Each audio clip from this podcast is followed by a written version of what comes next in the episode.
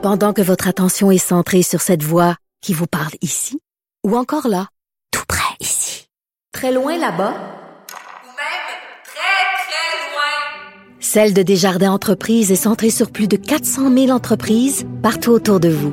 Depuis plus de 120 ans, nos équipes dédiées accompagnent les entrepreneurs d'ici à chaque étape pour qu'ils puissent rester centrés sur ce qui compte, la croissance de leur entreprise. Avocat à la barre répond à vos questions chaque semaine. Euh, beaucoup de questionnements, évidemment, avec euh, tout en lien avec la crise. On ne peut pas parler d'autre chose. On ne peut pas passer à côté, c'est pas mal difficile. Ben oui. Et donc, on est là pour y répondre, avec Maître Jean-Paul Boilly toujours. Euh, allons-y en rafale. Myriam Eve de Sorel nous demande sur notre ligne 187 Cube Radio si son père, qui est âgé de 77 ans, peut refuser de retourner travailler à titre de chauffeur d'autobus scolaire, puisque malgré qu'il soit encore en bonne forme, il trouve ça un peu risqué. Ouais, ça, écoutez, là, il y, a plusieurs, euh, il y a plusieurs euh, sous-questions, en fait, sous-réponses à sa question. Là. D'abord, euh, y a, on a parlé là, à l'émission là, de, de, de, processus pour protéger les employés. On a parlé tout à l'heure. Et puis, là, ça prend de conditions médicales. Ouais, ben là, écoutez, lui, il, il se trouve être dans un groupe d'âge qu'on appelle à risque, les gens qui ont plus de 70 ans. Alors, évidemment, c'est un peu délicat.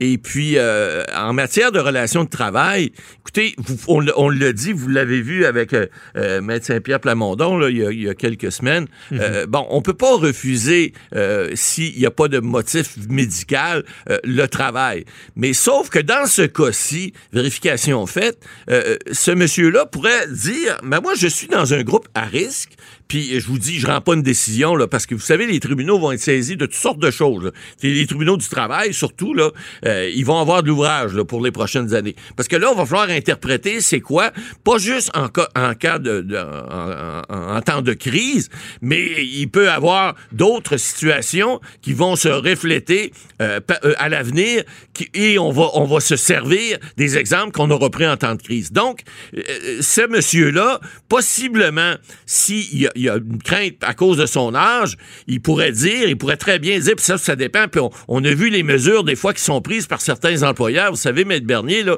il y en a qui exagèrent, ils prennent des mesures. On l'a vu, euh, on dira pas où, là, dans un ascenseur, on voit des, des plexiglas à moitié installés, là, qui pendent. Bon, ça peut peut-être avoir un certain effet, mais Partez-moi pas là-dessus. Non, non, c'est ça, mais je veux pas vous craquer, là. Moi, je vois certains, on dira certaines pas actions qui, euh, qui, qui, semblent protéger le monde, mais ça n'a pas on, dirait, on dirait qu'il y a une entreprise qui a fait de l'argent. Ouais, c'est ça. Ben, écoutez, il y, en a, de la peur. Il y, en a qui, utilisent la peur. Bon. Mais quand même, un chauffeur d'autobus, ben écoutez, s'il n'y a pas, par exemple, de plexiglas installé, qui a peur peut-être que les enfants qui se promènent ou qui toussent ou qui, bon, qui peuvent, lui, puis lui, à l'âge que là, ben, il, est une personne à risque. Moi, je serais, puis je rends pas une décision, mais je serais porté à croire que ce monsieur-là pourrait demander à son employeur de ne pas, parce que, de ne pas rentrer au travail, parce que il, ne serait pas considéré avoir démissionné à ce moment-là. Il serait considéré d'avoir une raison suffisante pour refuser de travailler. Donc, si jamais ce monsieur-là, puis là, madame, évidemment, c'est votre père, je veux pas qu'il perde son emploi.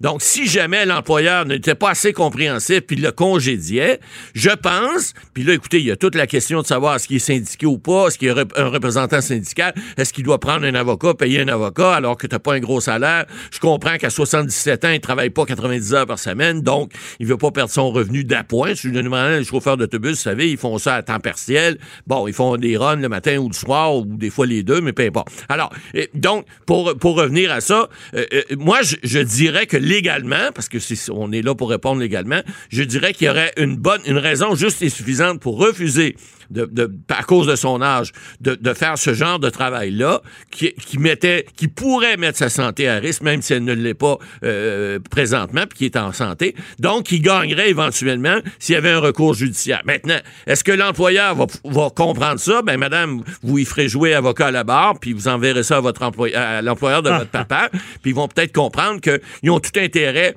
à, si monsieur euh, crainte pour sa santé, il est dans un groupe d'âge où il pourrait être justifié de refuser de travailler, alors ne le congédiez pas, je vous en supplie, et gardez-le à votre emploi, ça doit être un bon monsieur à part ça. Ben oui, c'est quand même logique, mais gros dossier parce que...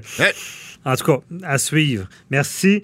Euh, ensuite, euh, il y a Jean-François qui habite dans les Laurentides qui nous demande s'il peut obtenir l'aide financière du fédéral, même s'il a une entreprise saisonnière qui n'opère pas, euh, qui n'opère que l'été. Ah oui, écoutez, la réponse c'est oui en principe, parce que l'aide financière fédérale, là, je sais pas laquelle qui veut, si c'est celle du 75% pour le retour au travail ou si c'est celle, euh, bon, il y a le prêt sans intérêt là, pour euh, le 40 000 euh, euh, Ces programmes-là ont été mis, y a pas, on n'a pas fait de ségrégation pour ces programmes-là.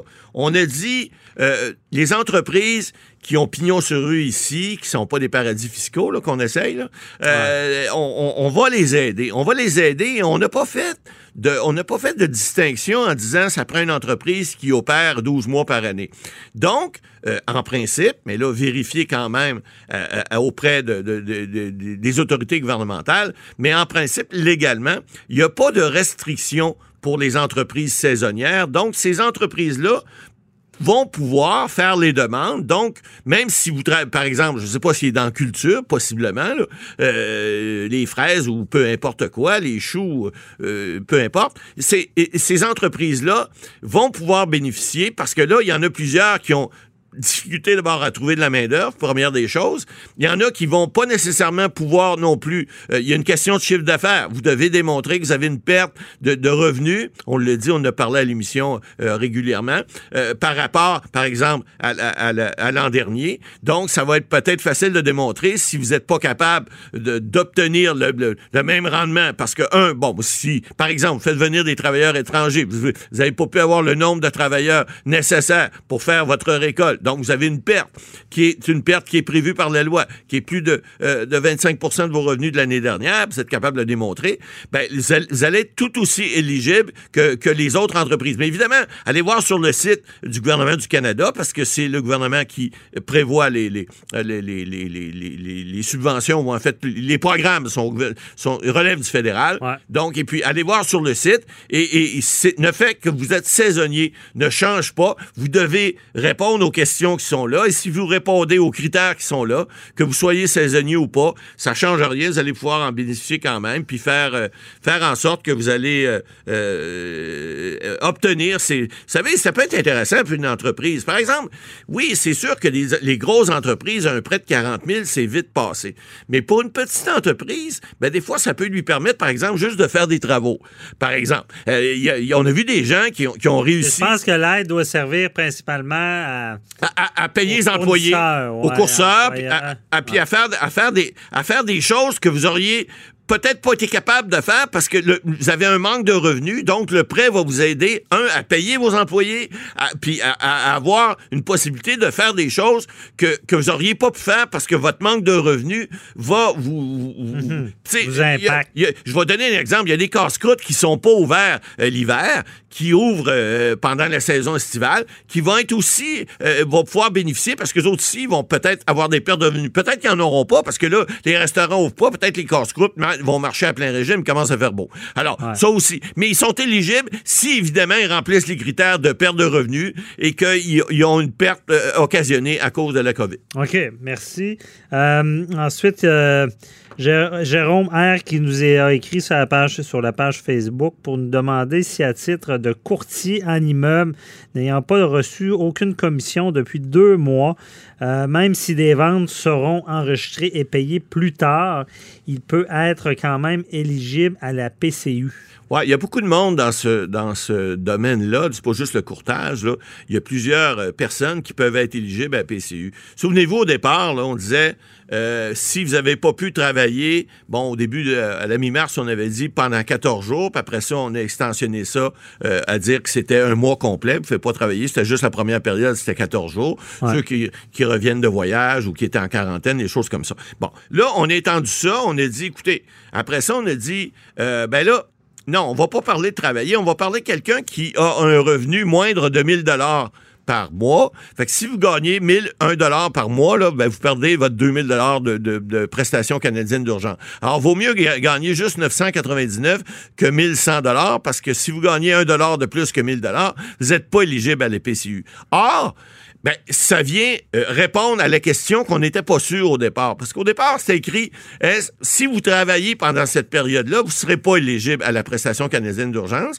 Or, on est venu, on est venu euh, rectifier le tir en disant, vous pouvez travailler, mais vous ne devez pas gagner plus de 1000 dollars par mois. C'est ça la règle qui a été, qui a été émise. Alors, ça veut dire, gagner 1000 dollars, ça veut dire que vous pouvez travailler. Mais si vous gagnez pas 1000 dollars, vous êtes éligible à la PCU. Donc, le courtier en question, Jérôme, là, ben, si il a travaillé puis qu'il n'a pas gagné 1000 dollars, ben, moi, je, je suis d'avis qu'il a droit à la PCU parce qu'il n'a pas eu de revenu. Évidemment, le mois où il va avoir un revenu, puis là, évidemment, il y a toute une question juridiquement qu'on pourrait se poser, puis fiscalement aussi, là, parce que si, par exemple, j'enregistre des maisons euh, et puis que d'habitude, en mars et avril et en mai, je fais pas de vente. Ce qui est rare pour un courtier. Je pense qu'avril-mai, c'est des bons bois pour eux autres d'habitude. Mais, mais mettons que l'année d'avant, il en a pas fait. Comment il va faire pour démontrer que cette année, parce qu'il a enregistré des ventes puis qu'il les a pas faites avant le mois de juin ou le mois de juillet, ben qu'il y a, une perte de revenus. Ben, encore là, c'est la latitude euh, euh, du, ministère, du ministère du Revenu hein, qui vont faire des vérifications après. Mais je pense, puis M. Trudeau le dit, soyez honnête quand vous faites des réclamations, répondez aux questions honnêtement. Mais si vous répondez honnêtement à une question qui vous est man- demandée, est-ce que vous avez euh, est-ce que vous avez eu des revenus de plus de 1000 dollars au cours du dernier mois, du dernier 30 jours, c'est du 15 au 15 ou du, du 12 au 12, je me souviens plus pour du mois de mai et juin là. En tout cas, c'est de la mi-mois à l'autre mi-mois. Ben la réponse c'est que si vous en avez pas venu vous- eu, vous cochez non, faites pas une fausse déclaration. Donc D'après moi, vous êtes admissible à cette prestation canadienne d'urgence-là. Et le mois où vous aurez reçu plus de 1000 dollars, ben, vous ne serez plus admissible. Je pense que ça, ça va aller de soi tout à l'heure, puis Ouais. que c'est, c'est comme ça que Revenu Canada va, le, va Ah l'interpréter. oui. Alors, de toute façon, c'est difficile pour tout le monde. Ben, c'est Parfait, merci Matt Boily. Donc, c'est euh, la fin pour des questions. C'est tout pour nous euh, aujourd'hui. On se retrouve euh, demain, même heure. Merci, bye bye.